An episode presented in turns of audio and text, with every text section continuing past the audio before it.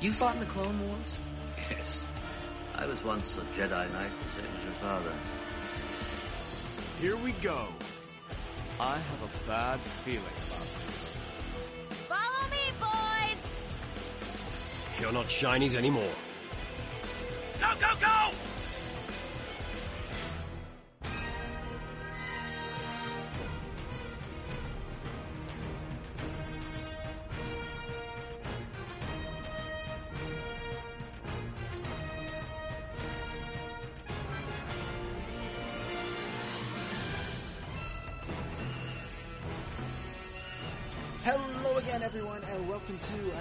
Episode of The Clone Wars Strikes Back. We're a little bit late, late this week, but not to worry, we are here. We are here to discuss the Ryloth arc. My name is Dominic, and joining me, as always, is Ciaran. Ciaran, how are you this week? I am I'm very, very buzzing for this, I have to say. Um, on relation to the whole Netflix release of the Clone Wars, I've finally been able to watch these episodes, this particular arc, the arc, on Netflix, and I have to say it looks fantastic. Um, so I'm sure you've done something similar as well, Dominic, watching Oh. these episodes. Yes, yes, I pulled out my, my Blu-ray for the season one five collector set to watch that. that, yeah, that's the thing. I feel like I've paid for the Clone Wars like three times now. I've got all the, I, you know, I bought each season as it came out. I got the, the collector's edition for Christmas, so I guess I didn't technically pay for that one. Somebody else did. And then of course there's Netflix. That's like three times, not to mention all the episodes I bought on iTunes. So, um, nobody can accuse me of not doing my part to save the Clone Wars back, back when that was a thing. But yeah, so you mentioned it, the, the bonus content, aka season six, aka the Lost Missions, came out on Netflix this, since we recorded our last episode. And so, uh, we're not going to talk about those in depth. We're going to save those for as they would be in the timeline. Uh, but what, just overall, just general thoughts, what'd you think? I was so, so impressed. The quality of it on Netflix, because I have to admit, before the Clone Wars came out, I'd never used Netflix because I never thought I had a reason to. It's a bit like with the Blu-ray. When Star Wars came out in Blu-ray, then I decided to go and get the Blu-ray DVDs and PlayStation, etc. But yeah, no, it's, uh, the format I think is absolutely fantastic. There's no Cartoon Network adverts. Yeah. You just have to watch it, and it, it's right, right there in front of you. And I just thought it was absolutely fantastic, and all of the arcs and uh, were, were great.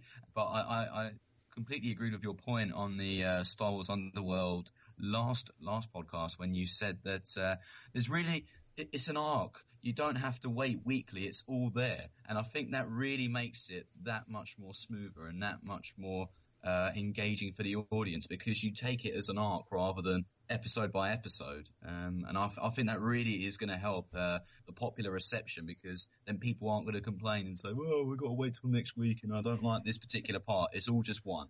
It's like a mini movie.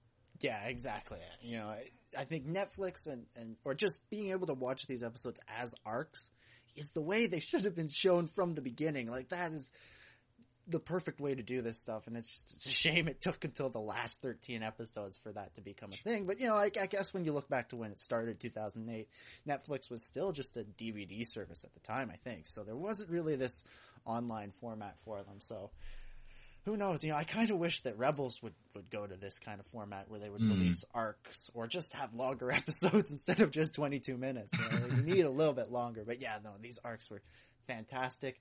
Um, the Yoda arc looked phenomenal on the big screen. I got to go to the Canadian premiere and it was amazing. Uh, it looked so good up there. And yeah, um, Ciaran mentioned the Star Wars Underworld podcast for last week. That was a super mega cast, um, two, two and three quarters hours of Star Wars podcasting featuring interviews with Stephen Stanton, who, who of course played Captain Tarkin, um, Moralo Eval, and Mas Amedda, all kinds of other characters on the Clone Wars. He came on for the first 25 minutes, talked with us about that, and then later on the show you heard my interview with Matt Wood, who played Grievous in the Clone Wars and episode 3, and is the supervising sound editor on episode 7. So of course we talked a lot about that, and that was recorded at Toronto Comic Con, which would be two weekends ago, I guess, now. um, so yeah, so definitely check that out. You can find those at, uh, by going to the Star Wars Underworld Facebook page, website, Twitter, anywhere, pretty much anywhere where you follow that, and you can hear that. It's a good show, and I recommend it highly, and get- not just get- because I'm on it. I guess I have one question. And how how did you watch these episodes, Dominic? Was it a, a total binge watch and all of them at once, or did you do it arc by arc? It was kind of it was broken up a little bit for me just because of the way um, that weekend was. I saw the Yoda Mm. arc first because uh, it was for the premiere, Yeah. and then so I, I thought, well, the Yoda arc was supposed to be the finale, and it sort of felt like just looking at the arcs that they were these two sort of big important bookend arcs. The Order Yeah. 66 and the Yoda arc. So I thought, well, since I saw the Yoda arc first, I should save the Order 66 arc for last. so Yeah. that was a, a, a crazy weekend because I, I went, I traveled into Toronto on the Thursday for the, uh, for the premiere from where I am going to university right now. But then I had to go back to school on Friday for classes and, and stuff because, you know, I don't want to fail. I want to grow up and be smart and all that. Um, and so while I was there, I had a little bit of downtime between classes. So I watched the Jar Jar arc. Um, and then I went and I traveled back to Toronto, did the first day of Comic Con. And then after that, uh, I, you know, was at my parents' house, had the big screen TV with Netflix hooked up through the Xbox and just sat back and watched the, the Clovis arc and the, uh, the Order 66 arc. So I kind of sort of binge watched, not really, you know? How about you? How did you watch them? Just all at once or did you break them up a little bit? I, I, I decided to start off by breaking them up a little bit, but it didn't end up that way. Basically, watched the I watched the Order 66 arc, and I thought that was a phenomenal arc. And I can usually tell how how well received an arc is based on my personal experience if I can watch it and then have a break from it because I'm digesting everything that I've seen on the screen. And I thought Order 66 arc was absolutely fantastic. I then next day watched the Clovis arc. So this was the Friday. Then on the Saturday I watched the Clovis arc, and again I thought that was a very very good arc. And then it got to Sunday, and I just watched the Jar Jar arc. And I decided I'm not really satisfied with this, so I decided I'll just watch the next one, which was the Lost Ones, um, uh, with Sifo-Dyas, and we won't talk about that in, in detail. But that that came on, and then I thought that's it. I'm watching the others now. I can't just leave it at this. And Yeah. So uh, I ended up binge watching about the last six episodes, but I think it was worth it. Uh, even though I stayed up again till three at three a.m. in the morning. I seem to watch these so late at night, but um, I, that was that was the way I decided to go about it. And uh, again, the, the form, the thing with Netflix, what it does is it, it just keeps you engaged because it'll go and say the next episode is coming up in five seconds, and you're like, Yeah. Well, I can't really turn it off now. so you just let it play. Um, just let it play. Yeah, that's the that's the genius of Netflix. It's they just start the next episode. Is you know if if you had to get up and change the disc or even you know fiddle around with the remote, you might think, oh, you know, I I really should go to bed and I'll watch the next thing tomorrow. But Netflix, it's like, well, it's just gonna start in five seconds, so I, I might as well sit back and just ah, enjoy these Clone Wars episodes. But yeah, so the Lost missions, I mean, fantastic stuff, I, I, and man, I can't wait to talk about those when we get to them. But today we are talking about the Ryloth arc, which is Storm over Storm over Ryloth. Ry, let me say that again. Storm over Ryloth. Um, Liberty on Ryloth, and what's the third one? oh dear, Dominic, you got it mixed up. It goes Oh, I got them mixed up. Oh no! Storm over Ryloth, Innocents of Ryloth, Oh right. and then Liberty on Ryloth. So, it, well, in fairness, you know what Star Wars is like though? It's never in order. It's Yes. five, six, one, two, three, and then you, in Dominic's case, it's the first one, the last one, and then the middle one, and something else in the middle of all of that. so, uh, I think uh, we'll go. We'll, we'll, we'll, go on, and we'll stick to your format. yeah. Okay. So we'll start with the first episode, jump to the third one, come back to second. No, um, we're gonna go in order, and we're gonna sort of talk about them as a whole. We won't break them up by episode too much. So, do you have uh, plot descriptions for these episodes for us this week, Ciaran? Yeah, let's get this going. We've got the uh, synopsis for Storm over Ryloth. Ryloth, homeworld of the Twi'lek people, has been subjected to military occupation by the separatist droid army and surrounded by a blockade of Trade Federation battleships. While landing a surprise attack against the blockade, Ahsoka disobeys Anakin's orders and ends up losing most of her squadron. Even though she's emotionally rocked by this failure, Anakin helps her to persevere, placing her in charge of another risky attack. And the next one, Innocents of Ryloth. I apologise, these are quite long, so uh, have a cup of tea. Come back in a minute. Um, with, with the space blockade uh, are round Ryloth destroyed, Obi-Wan Kenobi must lead a small clone force into a droid-occupied town to sabotage their anti-aircraft guns. Obi-Wan's mission is complicated when he learns the town's inhabitants are being used as living shields.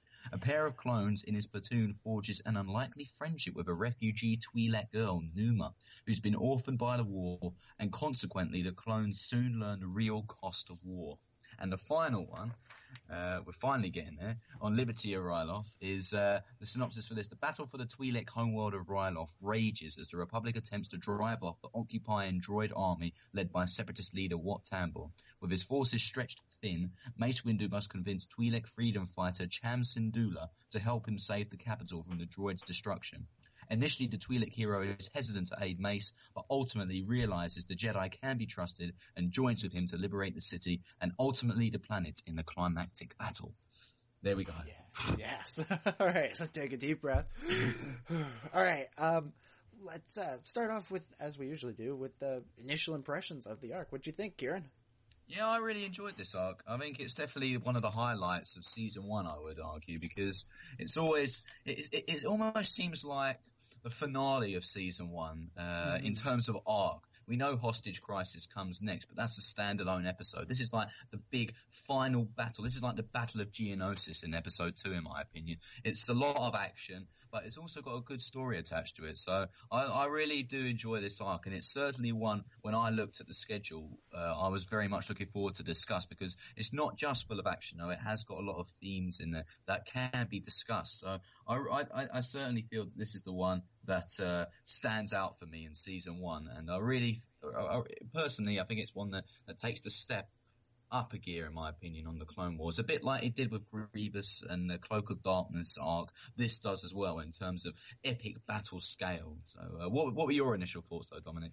Yeah, I, I like this arc. There's a lot of good stuff. We really get the reminder that clones are people and that, you know, the Jedi treat the clones as people, which makes it all the more sad when proto I mean Order 66 uh, gets called in episode 3 because you know you see how upset Ahsoka gets by the loss of her troops and we see Waxer and Boil hanging out with Numa and, and all that good stuff. And, and the clones you know with their kind of half friendly rivalry with the freedom fighters. It's it's it's a really fun arc and there's a lot of good stuff. And I agree with you it really feels like this was the plan for the uh, end of season 1 but they decided that to, to stick on hostage crisis at the end, which as we know is not the next chronological episode. we'll get but, to that at the at the end of this when we, we talk about what we're going to do next week. But but yeah, so uh, let's jump into the first episode, and we we see Ahsoka for the first time is commanding a mission. Like she's in charge. She is Commander Ahsoka. I mean, shouldn't she be Commander Tano? Like, just saying. Um, I, no, I thought just... that was not not if you're a Padawan, you still get called by first name apparently. So uh. I guess, yeah. I, I, don't know. Maybe it's like one of those things when you know the the teacher has a really complicated last name, so you call them, you know, Miss Allison or or, or Mister Phil, you know, because their name is just too too complicated uh, for you know a six year old to pronounce. But I don't know. I think the clones should be able to handle Commander Tano. Not too difficult, but whatever. if this was still at the you know kitty kitty portion of it, so they were still trying to think we should aim this at the kids, and the kids might not know that her last name is Tano. Although they had no problem with General Skywalker, so uh, that is such a minor, minor issue in all oh, of this. I, I, lo- um, I, love how this always starts with a little Dominic rant. We've we've had a couple of those at the last couple of uh, yeah. podcasts, haven't we? We, we? we like to get the bad stuff out the way here, folks. That's, that's yeah. why talk about all the good stuff. That's what that's what yeah. this purpose is. Yeah, yeah, exactly. If there's something that, that bugs you just a little bit, we get to get it out at the beginning so we can just have fun for the rest of the time. So yeah, but, uh, okay, so we see Ahsoka getting her first mission and she kind of screws it up. She doesn't follow orders. Um, so, and yet we see Anakin all the time not follow orders. So we have this bit of a do as I say, not as I do thing between Anakin yeah. and Ahsoka. Um, so what do you think this says about Ahsoka's sort of personality and Anakin's influence on her, um, that she would, you know, essentially cost the life of pretty much everyone in her squadron. There were like two guys that made it back with her. I feel that there's two different sides to this in terms of Anakin's point of view and, and Ahsoka's point of view. Personally, I feel that Ahsoka's a lot more re- remorseful about about the fact that these clones have died. Whereas personally, I believe um, that Anakin, in a way, he's more concerned about the fact that they've lost a lot of numbers. He, he, says that in a quote. He says, "We need a head count today. I want to find out how many we lost." Um, I'm not saying that he doesn't have compassion for the clones, but clearly Ahsoka takes it a lot more a lot more to heart. And as it's labelled here, it is really her first mission where she's leading in a squadron into really a, a huge, significant battle here because they have to break the blockade down if they're going to go into the planet. And uh, I'm sure we'll come on to the villain of the of that uh, Storm over Ryloth later, but clearly outwits. Uh, it's, it's no, it's finally not an inept Yeah. droid leader, but finally gets outwitted. And as a consequence, obviously, we you know what happens. The clones die. Um, but yeah, that, I mean, I did make a mention of that. The uh, the fact that Anakin is being very hypocritical here. It is it is certainly a do as I say uh, rather than do as I do. Um, and and that, that's really the, the the trouble that I have with with Anakin when he says that first rule of war is to obey orders. Well, yeah. I don't understand where that's come from all of a sudden because I don't remember a time when Anakin ever did follow orders. Um, so, so that in itself is the only thing that I guess is is against him, and I, I really do sympathise with Ahsoka in this arc a lot because, um, but she's clearly young, she's cle- she's clearly brash, but she's she's also Yeah, she's like 14. She's Yeah. leading a mission. My. I know, I know, and and certainly the fact that she is taking up a lot of traits from Anakin is really what I gathered from this. She she was like very very, I don't want to say arrogant or haughty, but but she certainly felt that she overestimated her abilities, her her, her talents, I guess, and that and that really was what what cost the lives of the clones, and that's what really plays down on her. So. I, I completely agree when you say it's definitely a, uh, hypocritical from Anakin to, to then go and say that you, you should be following orders. But, but what's your view on, on, on the relationship between these two characters?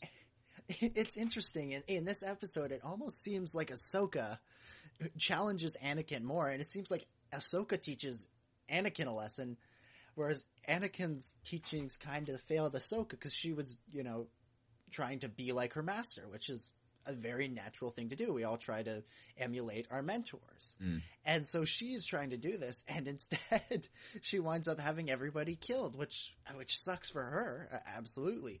Um, but but at the same time, she's the one who challenges Anakin because Anakin is like, "I'm just going to come up with a plan. We'll go in there, you know, pew pew pew pew pew pew, and blast everybody out of the sky, and it'll be awesome." And then she's like, "No, you can't do that, and you can't go in there without a plan. We already lost so many people."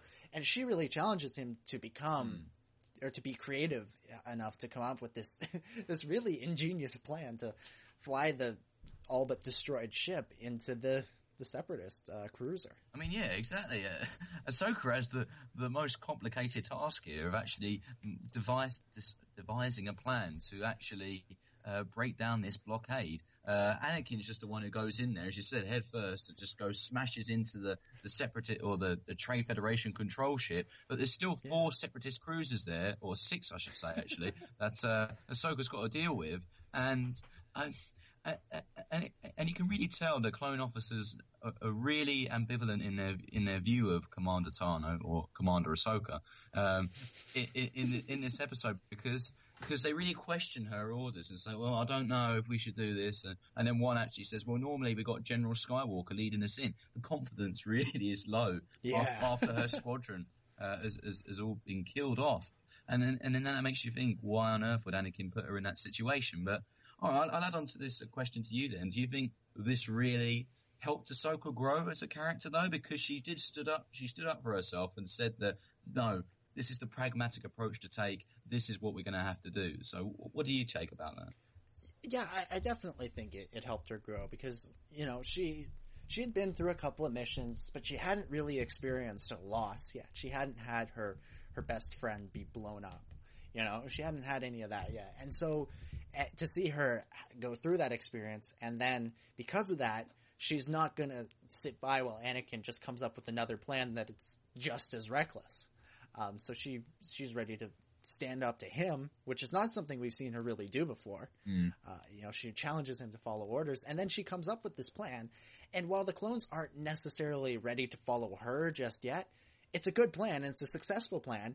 And because Yularen comes in to stand up for her, um, you know, they're willing to give it a try. And when it works, you know, that's the whole thing. Like, well, Commander Ahsoka uh, came up with this plan, and so maybe next time we should just trust her, or you know, they'll be more Mm. willing to trust her in the future because she came up with this one ingenious plan that really saved the mission because things weren't going too well. They had lost two cruisers, uh, you know, they down a whole bunch of men. It was, you know, things were they were on the verge of losing that battle, quite Mm. frankly. You know, if, if if Anakin's plan hadn't worked or her plan hadn't worked, uh, things would be very different in this arc. I, I have to think. It was certainly an amalgamation of those two plans that, that, that helped, but again, it was a lot for Ahsoka to have to do herself. It certainly was an, an, an ingenious strategy. And I- I just want to quickly, uh, final point on this, I guess, with the uh, Ahsoka Rex relationship. And, and I like how you said that uh, they do begin to respect her as a consequence after this. And, and a line just popped to me there. I don't know if you remember in the Citadel arc, but um, I think Tarkin is talking to Rex, and he, he says something to the effect of, "Oh, why should we be trusting Commander Tano? She's just a child." And then Rex says something to the effect of, "I, I, trust her with my life." And you really, it really goes to show that examples like this really make the clones a lot more uh, feel reverent towards Commander Tano, I guess, because they really, they really understand that she, she's not an inept leader like these droid commanders. She she understands exactly what she's doing, and, and I think that that's an important stepping stone into her character growth. Oh, absolutely. I, I, I definitely see where you're coming from. There's another thing that, that sort of ties into the Citadel arc in this one, which was the idea of taking a Republic cruiser and smashing it into another ship, which is kind of what we saw at the end of, or sorry, that's not the Citadel, Citadel arc. No, yeah. Me. That's at the end of the um, droid arc. Yes, season four. that's Why am. I confusing those two? Why am I confusing those two arcs? I know. Are- Is there any comparison I mean- though in those two arcs apart from that? Yeah, but, uh, yeah. uh, the only connection I can think of is they both had Stephen Stanton in them. but other than That, that, was, that was the know. highlight of the droid arc. yeah, no. I, quick story. I, uh, my brother, who came to the premiere of the, the the Lost Missions with me, he was like, you know, he had he watches the Clone Wars, but he doesn't watch it as as you know seriously as we do. So he was like going through the season five box set, getting trying to get caught up. And when I got home on Thursday, I got home several hours before the premiere, and he says to me, "So I was watching these droid episodes. I'm like." What is going on? Why are they doing this to me? I don't like it. I'm like, well, you just watch the next one. It has the Republic Commando in it, and you, you watch that one. He's like, "Oh my god, this is the greatest thing ever!" it's, it's so true though. That episode there, what he's what he's talking about, it really don't. I wouldn't worry about it if I was him. I didn't understand the episode. I don't think anyone Yeah. did, if I'm being honest. Uh, I don't think I don't think there was anything to understand. It was, was, was the point of that. yeah, It- uh, sunny day in the void. We'll get to that Yeah. eventually. Um, but yeah, so uh, yeah, but going back to your point, I absolutely think that you know this helped to uh, you know build Ahsoka and Rex's relationship, and that's a relationship that really got built up. You know that really got started in the in the Clone Wars film because at first you know Rex was dismissive of her, and then you know towards towards the end of the the the, events on Christophsis, uh, Rex sort of gave her the called her com- commander, gave her some kind of props at, at the end of it. So it, it's you know, and this is just sort of the next step in that, and it builds up until where we see in season three, you know, Rex saying he was he was willing to trust her with his life, which is, which is quite a quite a thing for a clone to say. absolutely. Um, yeah. So you mentioned him a, a second ago. The uh, the villain for this this episode, Mar Tuuk, uh, the Neimoidian, uh, with a little spinning thing on his glasses. I never noticed that before. I was watching it this time, like, oh, that's a that's a neat little touch. I liked quite like that. And so he he seemed to have a lot of respect for Anakin, and he recognizes Anakin's ships. He's like, "Oh, this that's that's Anakin Skywalker ship." So we get the sense that Anakin is already this like big, you know, hero for the Republic and the the bane of the Separatists' existence. Mm. Um, so, so what did you think of Mar Tuuk in these episodes? I really enjoyed his character. I think he's one of my favorite favorite villains of season one because he really goes to show that he's a competent, really tac- tactful stra- strat- strategy master. If, if you see where I'm coming from there, because he, he understands the concept of warfare and and. He he actually follows orders, unlike some people. When he's told, Yeah. when he's told to remain at the blockade, uh, a bit like I think I think I can have resonance, I guess, with Admiral Trench. Do you see where I'm coming from there? They, they both Yeah. they both uh, follow orders, and they're both tactically uh, nuanced, I guess. In, Yeah, in like warfare. Yeah, he's a competent villain, and he's not a silly villain. you know, exactly. like some- and, and, and sometimes some of these villains are like, like, well, I could do this, I could do this thing that would win the war, or I could do this other thing that will screw me up. So I'll do the thing that's, that will screw me up, or they'll just be, it'll be like General Lok Durd, and they'll just be kind of funny and Yeah. and stuff like that. And, and but this guy was he was competent. And you know, smart enough to get into an escape pod at the end of the episode. And I was, I really thought we would see him again. And, and just to jump ahead a little bit to the to the first episode of, of season six, when Trench is there, mm, I would have rather it had been this guy. I wanted Trench Yeah. to stay dead. yeah. Um, as creepy as Trench was, and as good as a villain as he was, I, I just don't know how he could have survived that. I just, I, I don't know. Um, so I, I, almost think that Mar Tuuk would have been a, a better villain for that little scene. But you know, I guess they, they wanted to, to bring back Trench and they wanted to redo his, his character model. And Trench was a very popular character, Mm. despite his you know 15 minutes of screen time max. So you know, I, yeah, I, I, it's cool that I would certainly say that Yeah. both Tuuk and um, Trench have a similar reception in that in that regard with the fans. I think I think fans in general did like Mar Tuuk, and I, I, I actually think that the uh, I guess the subservient villains to Wat Tambor are a lot more competent than Wat Tambor himself. that Wat Tambor, yeah, That's- exactly. That's, that's exactly what I found in the, in this arc. But I, I, I did enjoy um, Mar Tuuk very much, and uh, as you said, I think it would have been it would have been nice because they did add that touch at the end that, that really gave the impression he would return. But unfortunately, that wasn't the case. And uh, you, it, I don't know. I've got a lot of his lines here that I, I've written down because I just really enjoyed them. So, in you know, if you're writing down uh, villains' lines here, I just I think it goes to show that he, he definitely stood out as as um, as a standalone character, but one that would have it would have been nice to have seen return. So, I mean, it, where would you, I guess, rank him in in the season one villains that we've viewed so far? Would you would you agree? Would you like? Do you like him quite a lot? Yeah, yeah, no, I think he's he's the best of the, the one off villains from season one. You know, he's he's better than than than, than the other Neimoidian, uh, Lok Durd. He's better than Wat Tambor. He's better than just than just a tactical droid. Oh, what about Vindi? Flesh and blood, blood and Vindi. And yes, he is much better than General Vindi. Yeah, yeah, yeah, yeah, yeah, yeah. Um, and, and you know, I, I would have, you know, I'm sure we'll find out in a few weeks that that Mar Tuuk would have been returning in, in season seven. Yeah. Uh, you know, there'll be some concept art on uh, StarWars.com. They'll just make us weep that the series is over. Um, anyways, I know. moving on to, Like, to happier happier, yeah, moving on to a little happier to- uh, topic. I, I one thing I noticed that I thought was just quite funny in, in this arc was you know you had Anakin standing on a box, you know, giving orders and, and stuff, and you know, and the second he sort of hops down and tells Rex to, to take charge, Rex sort of like really quickly climbs up onto the box like, oh yes, finally, I've been waiting for turn up here. Hey, I thought that was a great little moment. Like, like you know, Rex I'm sure could have done everything that Anakin was doing from just the ground, but you know he wanted his turn up on that box. Uh, That's just a symbol of where you are ranked in the army, and Yes. that's, that's what I take that as. So uh, I'm sure they bring boxes to every mission. of course, of course. Um, a- and, we also see uh, Yularen in this episode. We see him like come to the uh, to the the aid of Ahsoka a- after Ahsoka has, you know, quite frankly, caused him to have a pretty serious injury. Mm. Um, so, uh, what, what what do you think that says about Yularen's character or, or his, his relationship with Ahsoka? Even because we don't have, we haven't really seen him and Ahsoka uh, together very much, but he's willing to come to her her defense here. What do you think that says about his character? Yeah, I mean, I mean, it says that he he, he understands the the consequences and uh, and strains of warfare. You have to make split decisions. Of course, he'd be disappointed that she didn't follow orders of Yularen, but I guess he can understand that when you've got Anakin Skywalker, uh, who, who is your Jedi commander.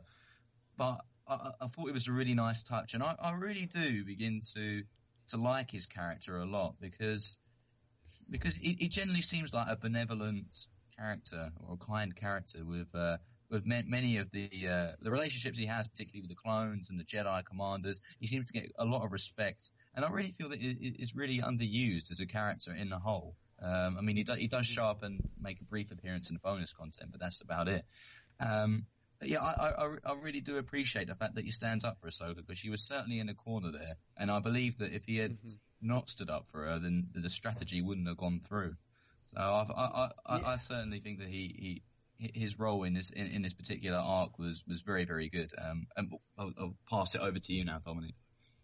Yeah, no, I, I, liked him. I, I thought, you know, it was good that he came to her, her defense. I, I, st- I still don't really know why. Hmm. I mean, maybe he, he knew what her plan was, which is, of course, we'd be remiss if we didn't mention that her plan is, is based on something that, that Grand Admiral Thrawn did in, uh, in, uh, Heir to the Empire. So, uh, but, you know, he, he came to her defense. I guess, you know, he, maybe he just believes in Anakin so much, you know, because we've seen him and Anakin, you know, do have a couple of missions together, like in Cat and Mouse, uh, how they took down Trench. So maybe he, you know, if he thinks, you know, if Anakin is willing to trust Commander Ahsoka, then um, sh- then maybe I should as well. And he goes and goes to her defense, and it turned out to be the right call. So he, he- he clearly is, is tactically sound in in that Well, manner. was, was he awake Uh, in that in that medical room when Ahsoka was there with him alone, and she was saying, "I'm very sorry." I love that. Uh, I, I love that. It's such a it's, it's a cliche, but it's such a it's such a great one that you know the person is like emptying out their soul to the you know the unconscious person or the person in the coma, and then they walk away. And that person you know just opens like one eye. so I, I totally I you know I, he, I mean he didn't open one eye, he opened both eyes. But yeah, I definitely think he was awake uh, during that sequence. I, I think he he heard everything she said and was you know receptive to it and was. Uh, I I would just love like if in the middle of that speech he just he just replies, just be like, "Oh my god, oh, oh, I thought, I thought, you were dead," or something like that. yeah, that that would have been great. Or or um, like be like in that episode of, of Fawlty Towers for those of you that have seen where Basil Fawlty winds up in the hospital and he's you know pretends to fall asleep to get the doctor to leave the room and the second the doctor leave the, leaves the room he like opens this one eye and it's John Cleese so it's like done completely crazily and realizes the doctor's gone and breaks out of the hospital.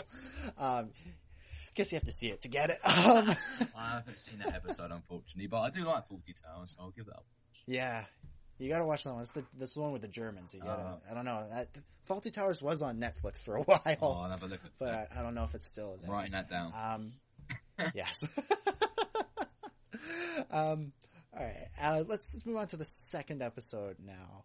Uh, so I think is this the first appearance of the tactical droid? Uh, no, well, there was a brief appearance in Jedi Crash, but it's certainly the Oh, first yeah. time that he become a he has become a prominent villain uh, in, Yeah. And yeah, and yeah, I, I quite like the the fact that we had a sort of a, a tactical droid as a prominent villain because, you know, usually we get the crazy little droids, and there's a great line that's going to be one of my quotes uh, for the end of the show from one of the droids in this episode. But we see the tactical droid. Um, eh, by contrast to these silly droids, is really evil. Mm. He's this great evil villain, and it was, and he's using the locals as as living shields for their guns. I mean, that was a, Mm. a, a very dark concept, and uh, and uh, you know, it was a very it was very interesting to see a droid do it because you know obviously droids can't feel things. Yeah. So I, I'm, I'm curious, what do you think of the tactical droid and, and the idea of using the locals as shields? Yeah, I thought that was that was a very neat concept. To be fair, um, I, I thought it was quite interesting earlier when you, you said that calling Commander Ahsoka was almost a bit kiddie, but I would I would say far from it. This arc is kiddie at all. I think it's very very dark. Oh, yeah. uh, obviously using uh, these Twi'leks as living shields. Um, and, and, and we'll come to it later, but there's a particular scene in the, in the final episode that's also very, very dark in my opinion.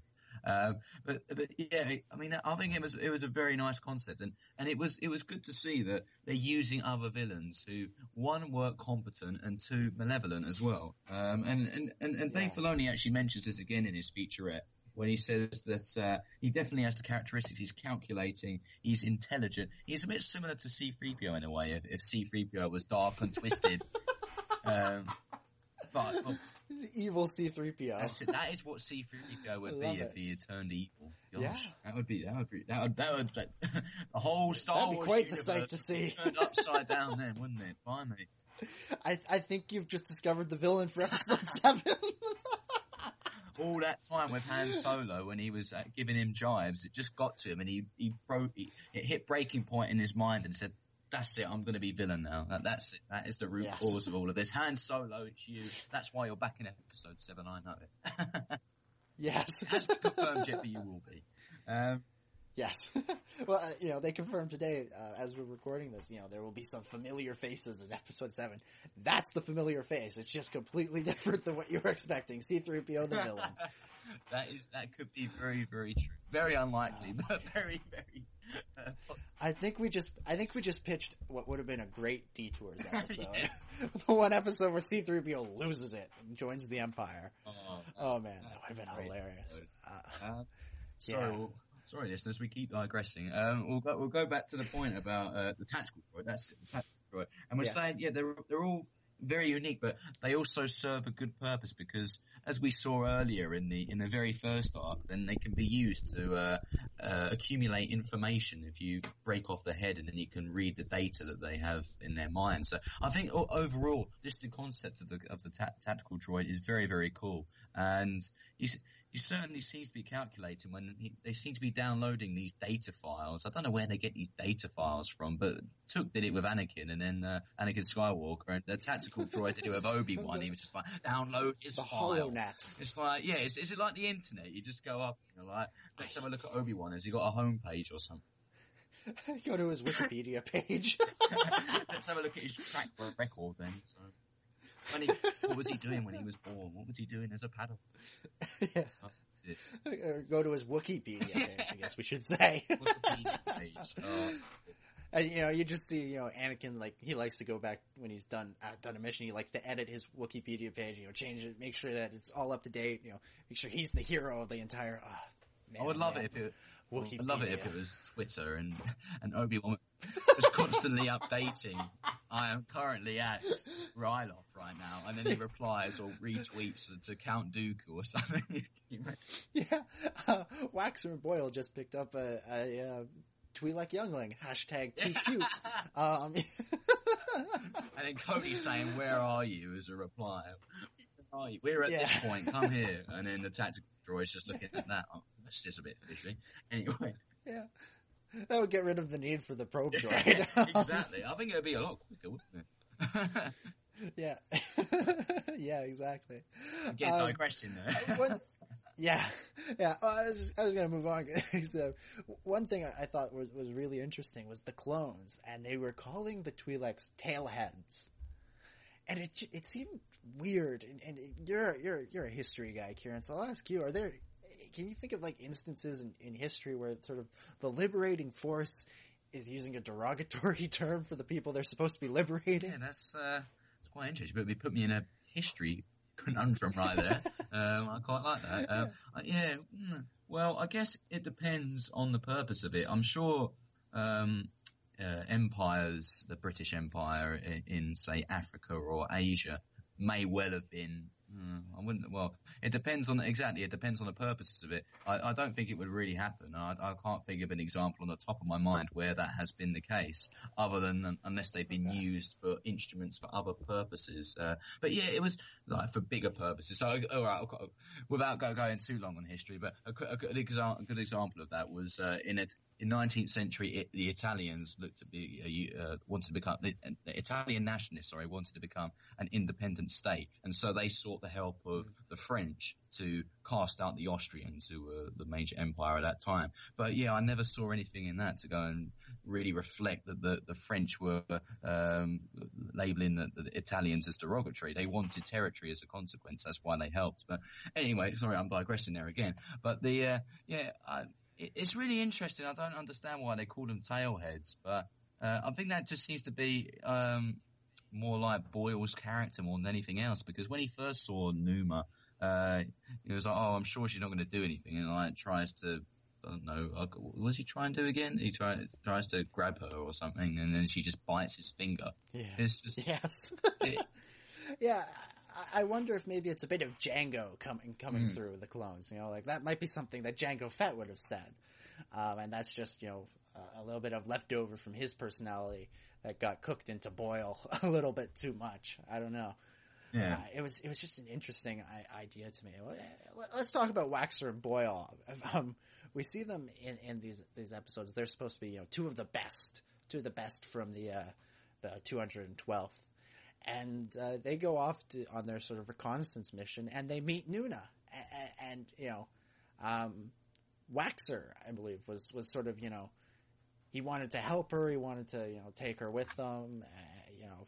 Whereas Boil is a little bit more of okay, well, just just leave her. We've got a mission to do. We've got a, you know, he, yeah. I get again Boil coming through with a little bit more Jango in him, Yeah. um, whereas Waxer is sort of the softer, uh, you know, more care- caring character. Yeah. Um, and, and they and they meet Nuna, and she eventually leads them to the tunnels that, that get them get them out of there. So I, was curious, what do you think of, of Nuna and, and her relationship with, with Waxer and Boil? Yeah, you certainly get a different impression uh, of the clones because it is clear that there's. Uh, I'm going to use a big term here: heterogeneity, which basically means there's there's, there's clearly divide because obviously Boil and Waxer are completely polarized personalities in in how they tackle this situation here. One, as you said, is really pragmatic and says, "Right, we got the mission to fulfill here. We got the mission to fulfill here." Let's try and say that five times.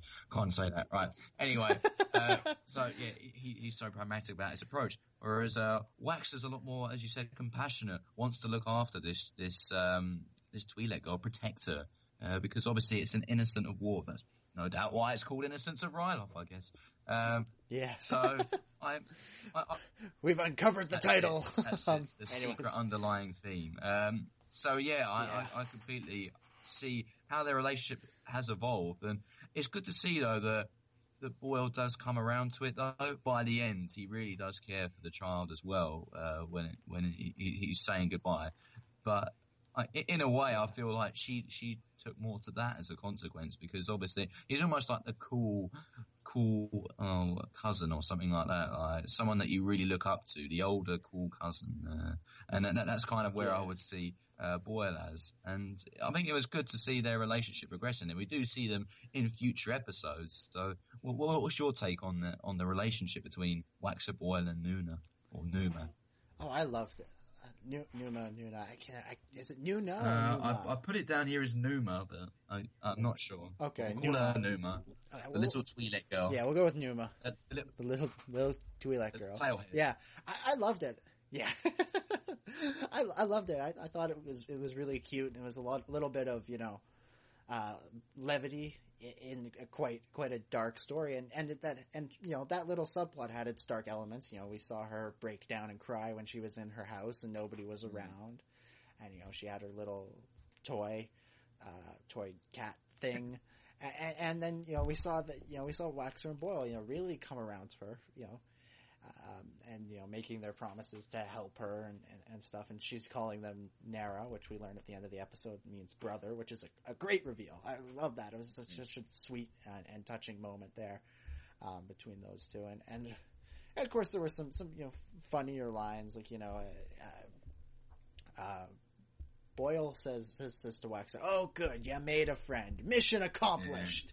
Like this is the big thing we got to do here." And, and you know the part where she bites bites his finger. It was it was just a lot of fun, and it was it was great to see that. It was a great to see the clones, you know, showing their humanity because we we don't always see that. Sometimes they they can come across a bit as droid like with the sir yes sir and all, and all that. You know they're supposed to fo- just follow orders, but it was nice to see them, you know, being friendly to the locals, which, uh, considering they were calling them tailheads a few seconds Hmm. ago, um, is, is not, not always the case. Well, yeah, I, I certainly like the perception of the clones in this particular arc, uh, m- mainly by how how they go about their business, so to speak. You can really see that, as you said, they're they're very benign. Uh, they have.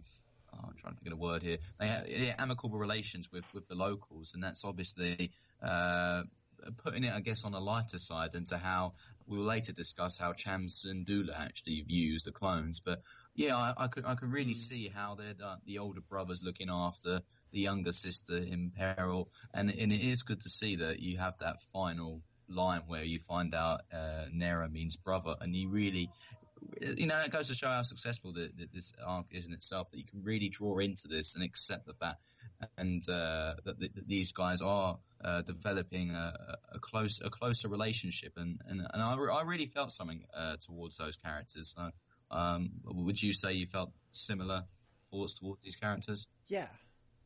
Yeah, definitely. They, they became, you know, they, they, they go from just being clones who happen to have names to being Waxer and Boil. You know, they start off as just another member of the Republic Army, but by the end of it, you're, you know, everybody knows Waxer and Boil. You know, not everybody knows who, you know, Kix or, or, or Hardcase or these guys are.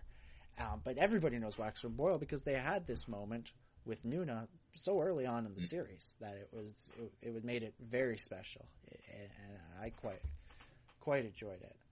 Um, let's see. Let's moving on a little bit. We see uh, we see the tactical droid use these creatures to attack the clones, and then there's this really cool scene where Obi Wan just uses the Force to distract them all away and lures them into a, a, dead end that just happens to have a bridge across it, and it gets the clones to to shoot the de- shoot that down. I just thought that was such a cool sequence. I, I thought it was just really, really interesting to see the Force Yeah. used in that way because that's not something we've ever seen. Uh, on, on screen before. It was Mm. sort of like the Jedi mind trick taken to the extreme. Although I guess these are extremely weak-minded creatures, especially considering that the tactical droid was starving them. Yeah, exactly. I, I didn't exact. I wasn't able to ascertain what exactly that force power was. Was it a mind trick in your mind? Oh, your mind trick in your mind. yeah, I, it was a mind trick. Uh, it was a mind trick. Oh no, uh, I, I, I, I thought it was. It was sort of the same kind of idea as a mind trick, uh, but you know, we obviously were dealing with you know some, some big, dumb, stupid animals, um, versus you know where if you're using it on someone, even as even people like stormtroopers or, or Boss Nass have more um, you know, intelligence than these guys. So it's it's just this, yeah. So it's just a slight thing, like uh, you- you'll send us on our way, or these aren't the droids you're looking for. You know, it's whereas there it's a slight thing. But these guys, you know, they have one thing that they're thinking about is, well, when am I going to get my next meal? And so Obi Wan is able to really tap into the, all of their minds at the same time, and you can see how hard he's concentrating. Um, and and so yeah, I, I think it's it may not necessarily be a mind trick, but it's the same kind of idea. It's a similar similar force power, and we know Obi Wan is quite skilled with the Oh yeah, certainly. So- I, I would have to say I'll uh, pass my compliments on to Matt Wood in particular and, and David Acord because the, the sound effects in that particular scene were re- really Oh, yeah. made it, in my opinion, more than just the visuals. It was Oh. so. It, it, re- it really did like feel that the force was, was, was coming out and you could actually hear it and and, and, and to actually Yeah. personify the force in that way is, is, is very impressive. Um, and it, it was it was as you said, uh, worth, definitely worth mentioning because it was a very very cool scene in that particular episode. Yeah, definitely. And and jumping ahead a little bit, the sequence uh, with Mace Windu and the, the bridge being deactivated in the third episode again, just incredible sound design. So hats off to, to Matt Wood and David Acord. These are some of the best episodes, uh, you know, in terms of sound design, and, and that's saying something because they're all pretty damn good. Uh, um, let's see. Let's move on to the, the third episode a little bit. I want to talk about Mace Right. Windu. Uh, because there's a, we see Mace periodically throughout the other arcs, and he seems to be getting really impatient with everybody. Like in the first episode, Anakin and, and Obi Wan are kind of having a little bit of banter, and, and, and then Mace jumps in and he's like, you know, starts Yeah. giving orders, and he's being a bit harsh to Anakin and all that stuff, and and, and whereas whereas Obi Wan was, you know, willing to just sort of, you know, oh, this is just another conversation with Anakin, uh, uh, you know, that kind of thing. And, then in this arc, we see him hop on a chicken walker and and, and run uh, run off with the clones, and it really got me to think. And this is something I hadn't really considered before. Uh, how much Mace is like Mm. Anakin, which is hard. To, which is it's just, initially is something that you wouldn't think of because they obviously have some kind of rivalry, and you're not really sure if they like each other. You know, Mace didn't want to even let Anakin into the Order, and he was always very critical of him. He's the one that wouldn't let him be a Jedi Master, and, and all of that stuff. And Where, but I kind of wonder if Mace, you know, sees a lot of himself, a lot of the part, the part of himself that he doesn't like in Anakin, hmm. and so he's trying to stifle it in Anakin because he knows, you know, what the consequences could be because you know maybe he's been down that path. But you know, you know, look at who the other Jedi that seems to lose their patience all the time is. That's Anakin. And who's the other only other Jedi we've really seen, you know, get on some kind of piece of machinery that shoots guns and and, and, and stuff like that is Anakin with you know, and he hops on the steps in, in the Mm. movie and then in the uh, Yeah, and then uh, in the uh, the Citadel arc, and you know we see other Jedi do that periodically. I mean, Obi Wan used the gun in this, but not to the same way that that Anakin and Mace do it, where they're really running around and, and, and jumping around and, and doing all kinds of crazy stuff. So it really, you know, it's kind of ironic that the, that Mace doesn't seem to like Anakin and he doesn't trust Anakin because he's so much like Anakin, and, and, and that's really what I thought this arc was was really revealing. Uh, to me about. I mean, I don't know. What do I mean, that's a that? great hypothesis there. Actually, I, I, I, can I can totally see where you're coming from, and I, I'd probably I've been enlightened right now. Actually, I think I'd agree with that because uh, yeah, I, I did wonder. There's always so much tension between those two characters on screen. Uh, it, as you said, most most in, fundamentally illustrated in the first film when he just says, "No, he's too old. He won't become a Jedi," um, and yet as you said, he, he often goes on his own endeavors, but also he, he does like, I, I guess he, he doesn't really follow the entire Jedi protocol, uh, because you think about it, in episode two, um, I mean, he cuts off that Jango Fett's head, and you're like, well, hang on a minute, that's quite, Yeah. that's quite dark, isn't it? Rather than just arrest him. Okay, you're in the middle of a warfare incident, but you know, it's quite dark still, cutting off his head. But uh, the one that resonates with me more is is the Chancellor scene. Now, obviously, the Jedi have been pushed to uh, pushed to the limit right now. Uh, and he, he, I, I do agree with Mace Windu in fairness that he, he, you can't, you couldn't let Sidious stay alive because of the power that he had. And Oh, uh, yeah. if if he if he uh, drew, like withdrew his lightsaber, then Sidious was going to kill him. But it's just a way that, oh, again, hypocritical here of Anakin to go and com- complain to Mace Windu that he should be following the Jedi protocol. But, but anyway, it's just like, it's not the Jedi way. And, you know, Windu was really, you know, and, and his face there, more than anything else, his facial expression really, I thought, conveyed anger. And, I- and, I- and I do actually agree with you in that, in that regard. There's plenty of evidence for it. And in, and in this particular arc as well. Um, he has very unconventional methods, like Anakin. Uh, particularly, we'll probably get onto this later, but Yeah. uh, when the bridge falls down and then he jumps up onto that droid Yeah. speeder, uh, which is a very very cool moment. And, and and in talking about sound effects, that's another great one. Um, when when that slow motion scene Yeah. comes about, yeah, I. Yeah, I, I really, I really like that thesis. I, I think I would agree with you on that. Uh, I think uh, first, no, no, uh, I generally think that, uh, that that that could be a point as to why there's so much virulence between the two characters.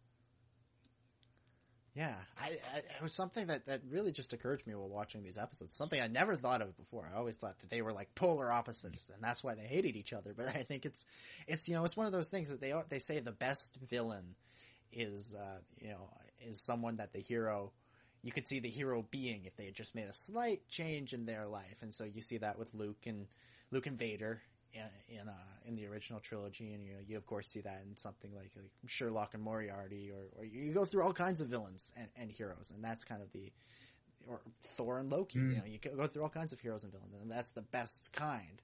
And so you kind of get that with Anakin and, and Mace, although it's they only really get to face off as, as adversaries that one time in uh, in Palpatine's office, and even even that is just Anakin cutting off Yeah. Mace's hand. And then the re- the rest of the time, you know, they're they're supposed to be on the same side, but they're really clashing with each other. And I, I think that. Although, might if you do want to, if you do want to see an? Anakin Mace fight, and then get Star Wars Episode Three game out, the video game. That was the Yeah. longest Yeah. fight I'd ever played in my life between those two characters. Like, yeah, and, and it's Yeah, not even in the film. I don't remember Anakin killing Mace Windu, but anyway, we'll, we're digressing again. Yeah. Yeah. Anyways, yeah. So, so yeah. So that's something that I'm as we continue to, to watch the series, especially towards the end of season this, of season two episodes, like with the the uh, Zillo Beast and, and the Anakin or the and the Boba Fett stuff, where we see Anakin and Mace together a bit, lot. yeah. Oh yeah, no. I think at the end of the that would be season two, uh, we don't see Mace Windu that much. That's that is really the uh, I guess Yeah.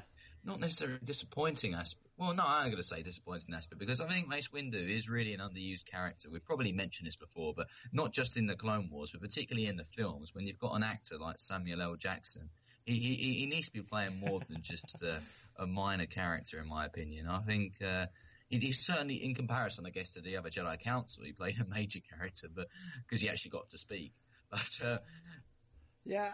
I, am going to disagree with you on that just a little bit because we, we've we've seen in in the original trilogy they got these like big well known actors in in Sir Alec Guinness and Peter Cushing to play supporting characters, you know, as Obi Wan Kenobi and uh, Grand Moff Tarkin, and so I think that, that Sam Jackson was kind of the, the Peter Cushing or the Alec Guinness of the. Of Yeah, the didn't they have a larger role, really, Peter Cushing and Alec Guinness? I just feel uh, Samuel L. Jackson didn't Yeah, do much, I- I particularly I- in the first film. He just sat on the council and, and, and, and talked. In fairness, he did, he did get out and use his lightsaber, and, and, and in, in the two films at least. In- in Uh, yeah, and, and in, th- in three, I think he had a, in Revenge of the Sith. I think he had a pretty pretty major role. I mean, he goes to try and try and uh, arrest the Chancellor, and or, and then is willing willing to kill Palpatine, which is the straw that breaks Anakin's back and makes him turn into no, Darth no, Vader. okay, I'll, I'll agree with you. I concede defeat, Dominic. Uh,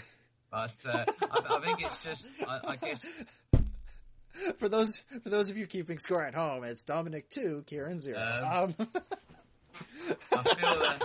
feel that with Mace Windu, I just I, I don't necessarily like how how he's portrayed in the film. I think I think I, think it's I Sure, think that's probably sure, the main yeah. aspect because whenever I remember him, I remember him briefly, but he's usually sniping at Anakin or or he's saying he sounds really inept in Episode Three. Um, he doesn't sound inept in this arc, but he does in Episode Three when he goes and says, "I sense a plot to destroy the Jedi." Now, for those of you like about for those of you time. who haven't seen the bonus content, watch it. But when you watch the bonus content, that line further holds little substance, in my opinion. how how he only just realizes then that there's a plot to destroy the Jedi. Well, well done, mate. Bravo. That, that should be the response yeah. from the other council. Yoda just giving a little clap. Yeah, this, this is a golf clap, a slow golf clap. That's probably what the audience man. are doing more than the characters, but we're definitely like, what if only just sensed it now? But anyway. It's been going on for three movies in 12 years. Anyways, uh, uh, yeah, let's, let's talk a bit about, we've talked about some really great competent villains, uh, in the first two episodes of, uh, of this arc. Let's talk about an incompetent one. Wat Tambor, um, leader of the Techno Union. Uh, and he's, you know, he's really obsessed obsessed with you know getting with being rich and he wants all the treasure from from Rylov and he won't leave until he gets it all and you know he winds up getting caught by Mace Windu and Cham Syndulla. It was you know Mm. he, he kind of did himself in. I mean, what did you think of what Yeah, in this arc? how how you demonstrated his his characteristics there. He definitely was greedy. He, he saw the symbol of wealth as that that sign of importance, and I don't blame him. When you find the lost ark down in Ryloth, then I'd be quite happy to have that as well, because you see that he that gets taken on the ship. so uh, I don't blame him for taking that. I would do, but uh, I guess if he opens it, he's in big trouble. But anyway. Um, Good Indiana Jones fans hopefully get that reference. Uh, otherwise, otherwise it's lost. but um, yeah, I, I, I feel that he, particularly when they put Dooku beside him as well. And I have to say, I like Dooku in this episode, uh, even though he, he only has a brief appearance. And once again, hologram form. That is where he has been put down to now. Um, but I, I just feel that.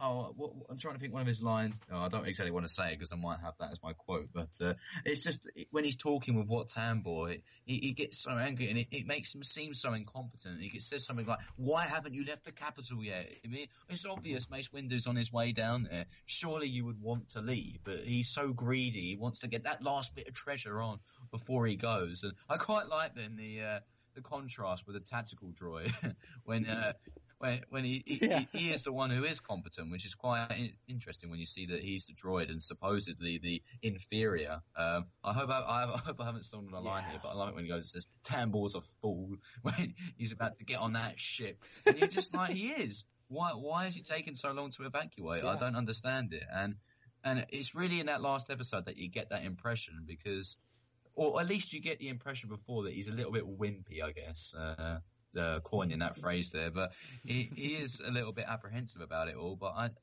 he really doesn't seem to be that malevolent type, and uh, and he probably deserves to be captured at the end.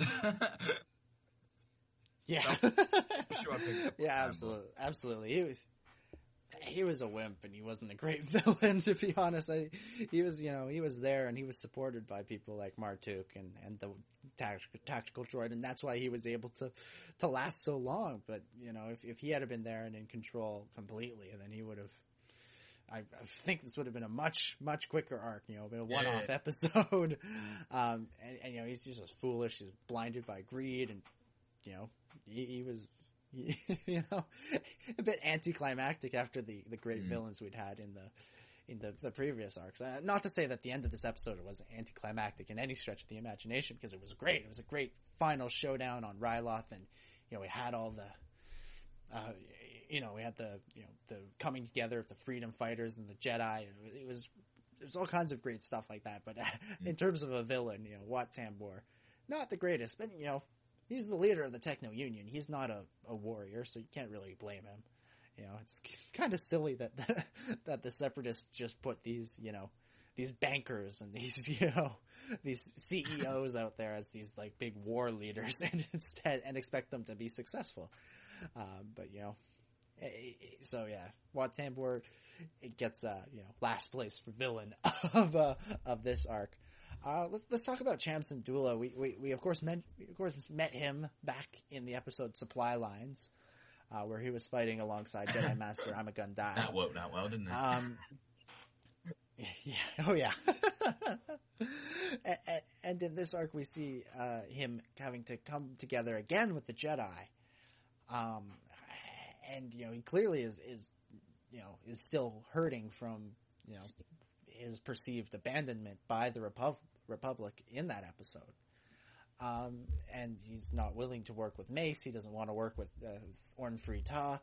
Uh, he's just he doesn't want to work with with anybody. He seemed to almost be, be willing to just let the separate. Uh, it was only until the separatists started bombing their cities for no reason that he was ready to finally work together. And so, uh, what did you think of, of Cham of seeing him again, or, or seeing him again for Yeah, the first time? It's so confusing. If you went back, obviously we have to see this initial. Well, we have to see this in the chronological order. Then we have seen it before, but when I first saw him, we didn't. Yeah, it's really confusing.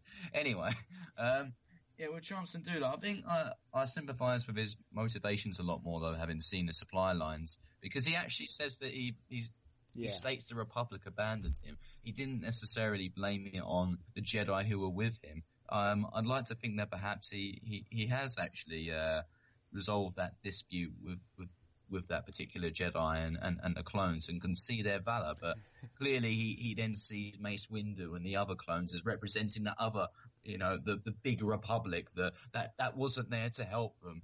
Uh, so I, I can totally see where he's coming from there. And obviously he's, he's concerned about, about the Republic's aims and intentions with their, uh, armed forces in Ryloth because I think we, we'll have to discuss this quote. Uh, I think probably good to bring it out now actually when he says another armed occupation is not a free Ryloth and, uh, there's a lot of foreshadowing there, uh, of, uh, of the Empire when that comes around. But I, I, I certainly, Oh, yeah. I can certainly understand his perspective, and it's good because we are being introduced to certain characters or bands of of, uh, of of species who are very much challenging the notion that Jedi are all good, are all peaceful, that are the peacekeepers of the galaxy. We've had that with the Lurmen, uh, relatively introduced in the um, trespass episode, I would argue, but this one in particular, he really does make that point there with that with that quote of stating that the Jedi are not necessarily peacekeepers. So, so what's your take on that line? I think it's a good time to bring it up now. Yeah, yeah, no, it, it's a, it's a it's a fascinating line. It's one that I wrote down as well, uh, and and the whole you know how long Yeah. before I'm fighting you, Master Jedi. You know, it it it really you know in season one was very much about setting up the the idea that there are people in the galaxy who don't hold a very high opinion of the Jedi or the clones, and so that it would get to the point where somebody in season five would be willing to bomb the temple, although of course that turned out to be a, an inside job, sort of. A- And then the idea that, you know, when Palpatine declares that the Jedi turned against him, people are willing to believe that, and therefore the Empire is formed. So yeah, so season one definitely was a lot about setting that up, and this is just another example of that. and we see that you know Cham Syndulla is, is not really you know he he doesn't want the clones to stick around. He doesn't want Mace to stick around. He wants he's he's okay with working with them as long as they're going to leave and let the people of Ryloth go about their business as soon as uh, as soon as you know the droids are gone. And you know he's able to make that deal with Mace and Orn Free Ta, and it, it you know, it, you know, like I said, it, it sets up the the ideas that'll come to play, come to play big time in in the later seasons and yeah, and certainly in has episode that three. third element there that uh, we did, we didn't see as much in the first season, but there were, as we said, and, and as you said, there have been uh, examples, brief examples with with the Lurmen, but uh, also we get the element of the pacifists, I guess, when we later see that with Satine and, and all of her fellow senators.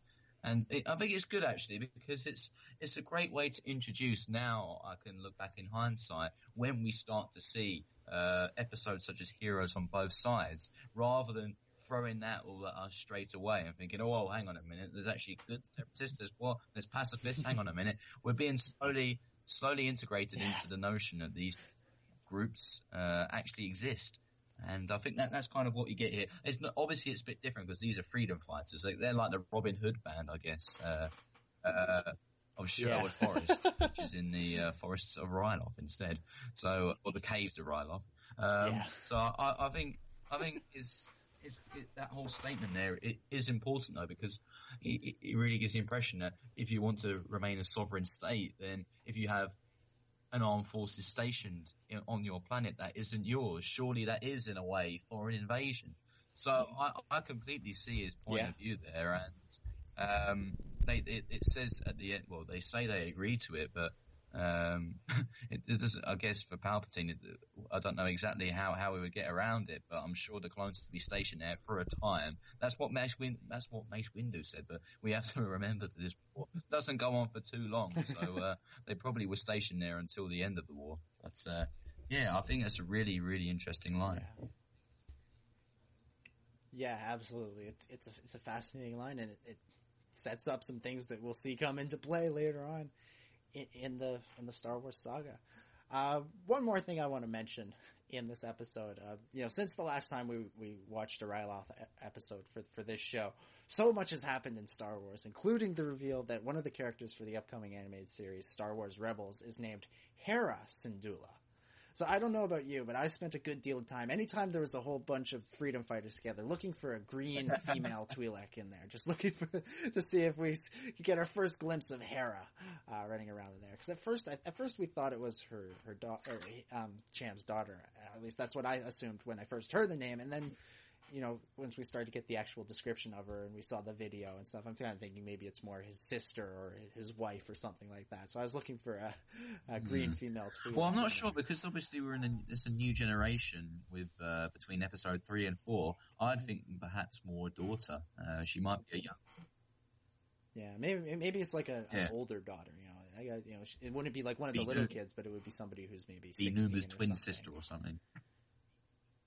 That's Yes. where Numa fits into all of this in this grand scheme of the Syndulla family tree. That's what. That's what we've been missing. Yes. Uh, no, but I, I, I'm, I'm sure there must be a relation between the two characters, because I, I, Oh, I don't understand otherwise why you would you would put that out there when you, you they must know what Star Wars fans are like. We're going to take everything that's given to us and analyze it. So I'm sure it's been put there on purpose. And uh, and she is a female Twi'lek, so there's clearly that relation there. Uh, I think it'd be cool, but um, I, I, I'll, I'll be interested to see then her backstory more than anything else. Uh, uh, how this relates to Cham Syndulla. Yeah. Again, it's just just introducing characters like that already amplifies uh, the interest of, of, of this character, Cham Syndulla, because he's suddenly been involved in not just the Clone Wars, but even if he's in the backstory in Rebels, he's he's suddenly everywhere. And uh, I do think that he is a cool character, and, and he he, get, he doesn't get that much screen time, two episodes, but. Uh, obviously, you can't spend too long on it, but it, it, it, it was good when we, having to go back when we first saw these, when we saw him again in supply lines. Uh, it was it was a good callback to actually seeing uh, Cham Syndulla and what he was like before this. And uh, so I I mean I guess a final point on, on the Cham Syndulla side of it. Do you Well, I, I, well, first of all, you can uh, uh, answer about the uh, the relation between uh, Hera and uh, Cham, but also, um, do you think uh, as we go back and uh, look at Cham Syndulla's past, that you can appreciate more his character from from seeing supply lines as a as a pre prequel, so to speak, to these? Yeah, definitely. I, I think uh, you know we understand why he hates the Jedi more, and you know it, it's not just a you know just I hate Jedi, I don't want to work with Jedi thing. It's it's there's a reason. You know he felt abandoned, and the last time he worked with the Jedi, things didn't really work out. They were still in a pretty bad situation. And, you know things just kept getting worse and worse on Ryloth, and, and so it, it quite clear.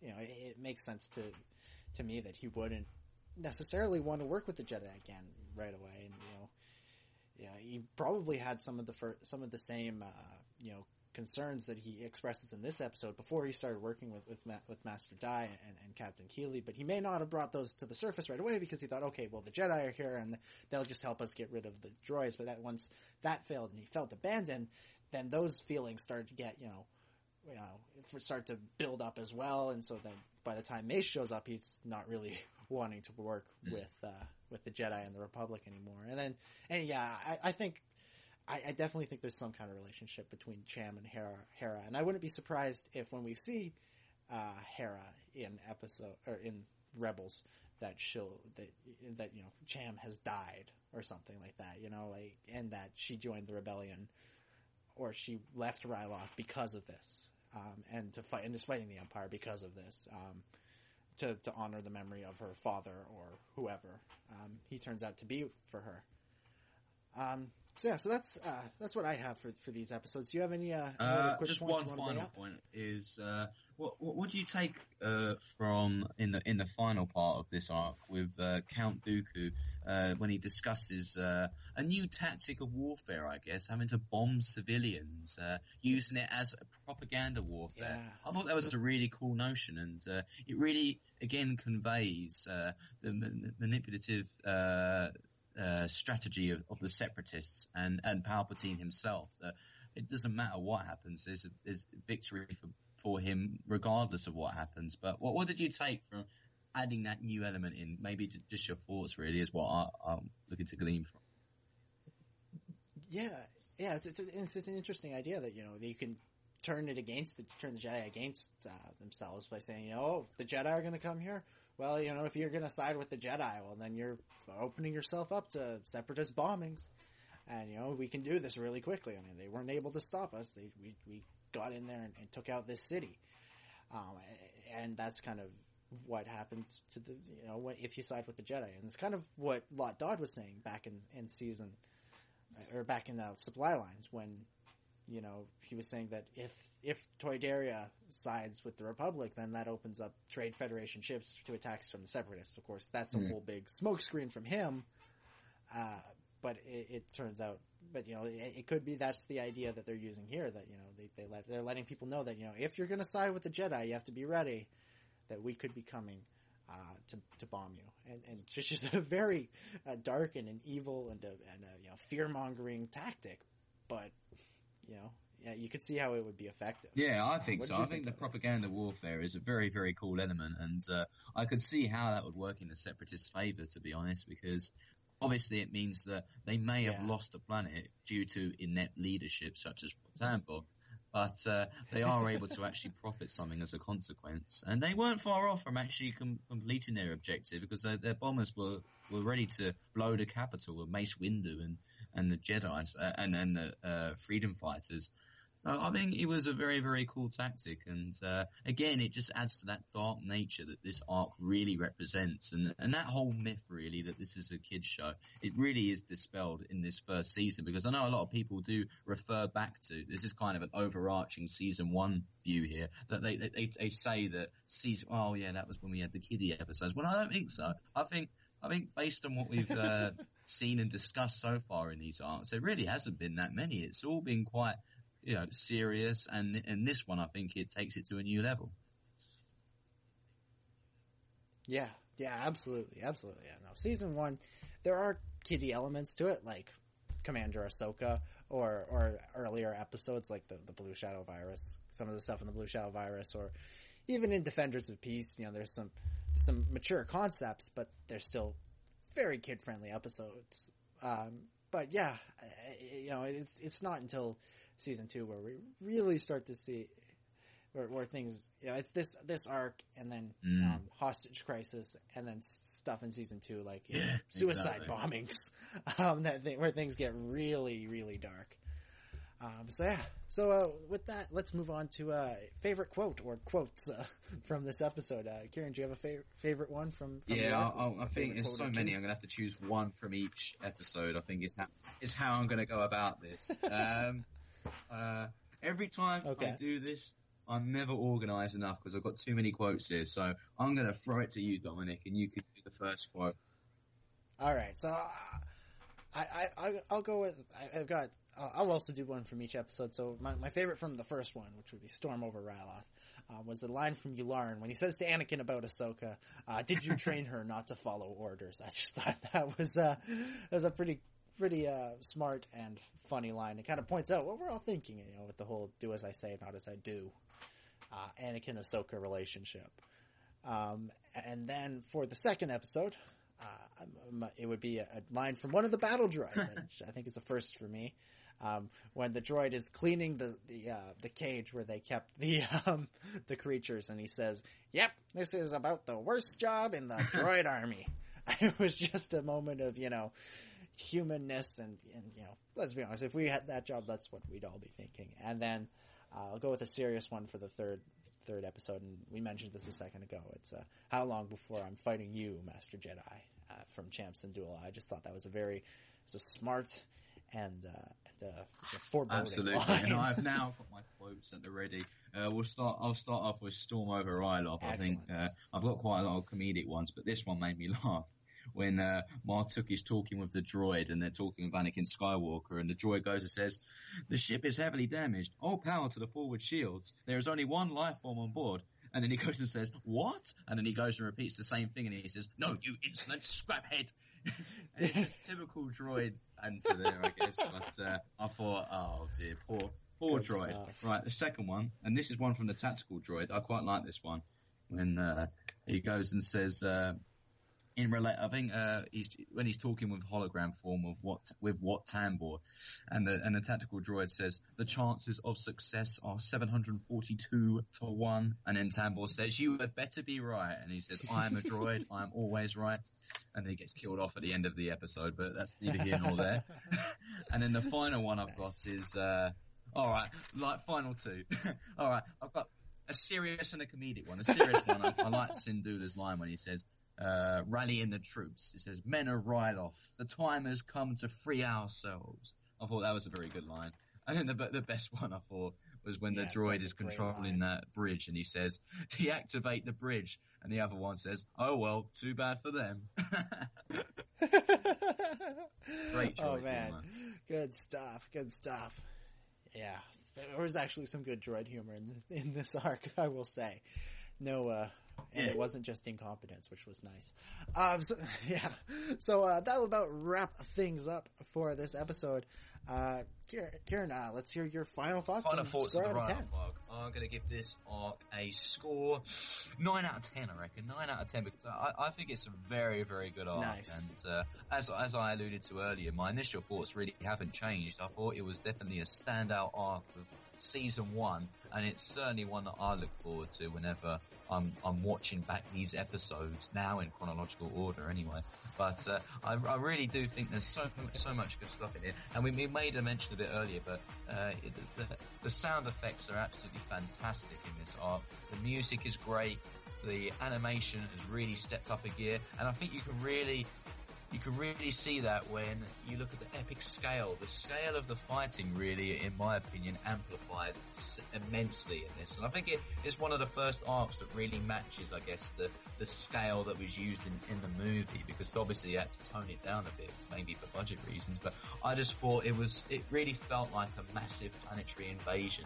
And, uh, um, I, I I really feel that overall this arc character, plot, all, all of the major themes that we've discussed. We spent nearly an hour and a half talking about it. Uh, I can't, I can't really say a bad word about it. I can't give it a 10 out of 10. only for the sole reason that I think there are better arcs out there, but that is the only reason. Dominic, final thoughts. Uh, thoughts. Yeah, I'm gonna give this one an eight. Uh, I really, really enjoyed it. It was so much fun stuff. Uh, you know, like you said, the sound design was incredible. The, the visuals were stunning. We had some great, great action that was, was always fun to see, and some great character moments and uh, some, you know, some, and it, you know, made me think about things in the Star Wars saga differently than than I did before, and, and that's what I really love uh, when the Clone Wars does that. Um, you know, just you know, there's there's so many good arcs coming up that I, I just don't know if I can give the, the nine or a or Yeah. ten out of ten on, on this one. It was, but it, it was quite quite good. Um, possibly the best arc Hmm. of the of season one, and uh, it's very very good. Uh, so yeah, so thank you everybody for listening. Don't forget you can listen to this show every other Tuesday. Of course, this one will be going up on Wednesday, unfortunately, just due to uh, schedule issues. But usually every other Tuesday, so we'll be back in two weeks' time talking about the uh, Cad Bane arc from the beginning of season two. So that is Holocron Heist. Um, Cargo what's of the Doom. second one called? Children of the Force. Cargo of Doom, Children of the Force. So yeah, so those those are the three that are coming up next. I know what you're thinking, but Dominic, Dominic, the next arc, uh, the next episode is uh, is, is Hostage Crisis. Well, we're going. Remember, we're going in chronological order, so Hostage Crisis will come later. We will get to that at some point. Don't worry about that. Um, you can email us your thoughts on those episodes or these episodes uh, by sending an email to clonewarsstrikesback at gmail.com and we might just read that on the show. You can like us on Facebook by going to facebook.com slash Clone Wars Strikes Back or by just searching the Clone Wars Strikes Back. Follow us on Twitter at TCW Strikes Back. And then you can subscribe to the Star Wars Underworld podcast feed on iTunes. That way you'll never miss an episode of this show or the SW podcast. And feel free to leave a review of this show or the SW podcast. We always love to, see, uh, to know what you guys think. You can listen to the next episode of the Star Wars Underworld podcast this Thursday at 9 p.m. Eastern. We'll be talking about the Clovis arc from the bonus content. Looking forward to that. And like I said at the beginning of the show, you can listen to uh, last week's uh, episode with Stephen Stanton, Matt Wood, and where we talked about the Order 66 arc from season 6. Um, and you can find those at StarWarsUnderworld.com or um, the iTunes feed. Karen, what is happening Expression on FM, Expression brilliant. I, I haven't had to jump in this time. I usually muck this bit up, but um, yeah, we've actually got something quite big coming up. There is a uh, an Expression football charity match, so Oh, we're nice. going for something called the Adam Stansfield Foundation. Uh, we're looking to help uh, poor children in need, and uh, we we would love any support that you guys can can ha- uh, can do, uh, whether that be donations or whether that would just be to send kind words down to the charity. It'd be much appreciated. And there has been a lot of uh, footage released recently, particularly uh, the Crossbar Challenge video. So uh, that has been released on my profile, uh, and uh, that is uh, involving some funny dance moves because. Uh, basically, we, we have to shoot and try and hit the crossbar. if we miss, we have to do a five second dance, and we put song choice, uh, put our own song choice ab- above it, and there are some uh, well-known classical songs such as Barbie Girl and uh, Hips Don't Lie. Uh, so if you, if, if you, if you want to watch five minutes of fun, then that is what I would recommend. But anyway, I'll quickly wrap this up. But if you want to listen to Expression FM, you can do so. Go on www.expressionfm.info. I will put any updates on my Facebook page when they come around. You can follow us on uh, at Expression FM and you can also Facebook www.facebook.com slash expression FM. Those are the best formats I would recommend for you guys to find us. And uh, now I'll pass back to Dominic. Thank you very much. Yes, yes.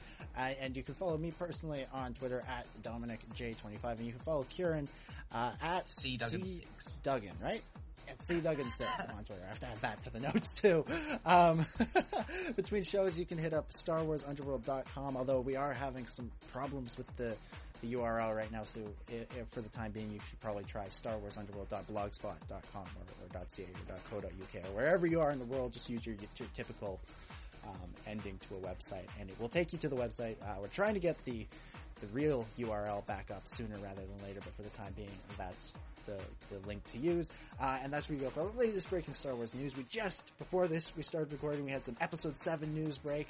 Um, there'll be all kinds of news about Rebels, uh, any more stuff about that Clone Wars Darth Maul comic that's coming up.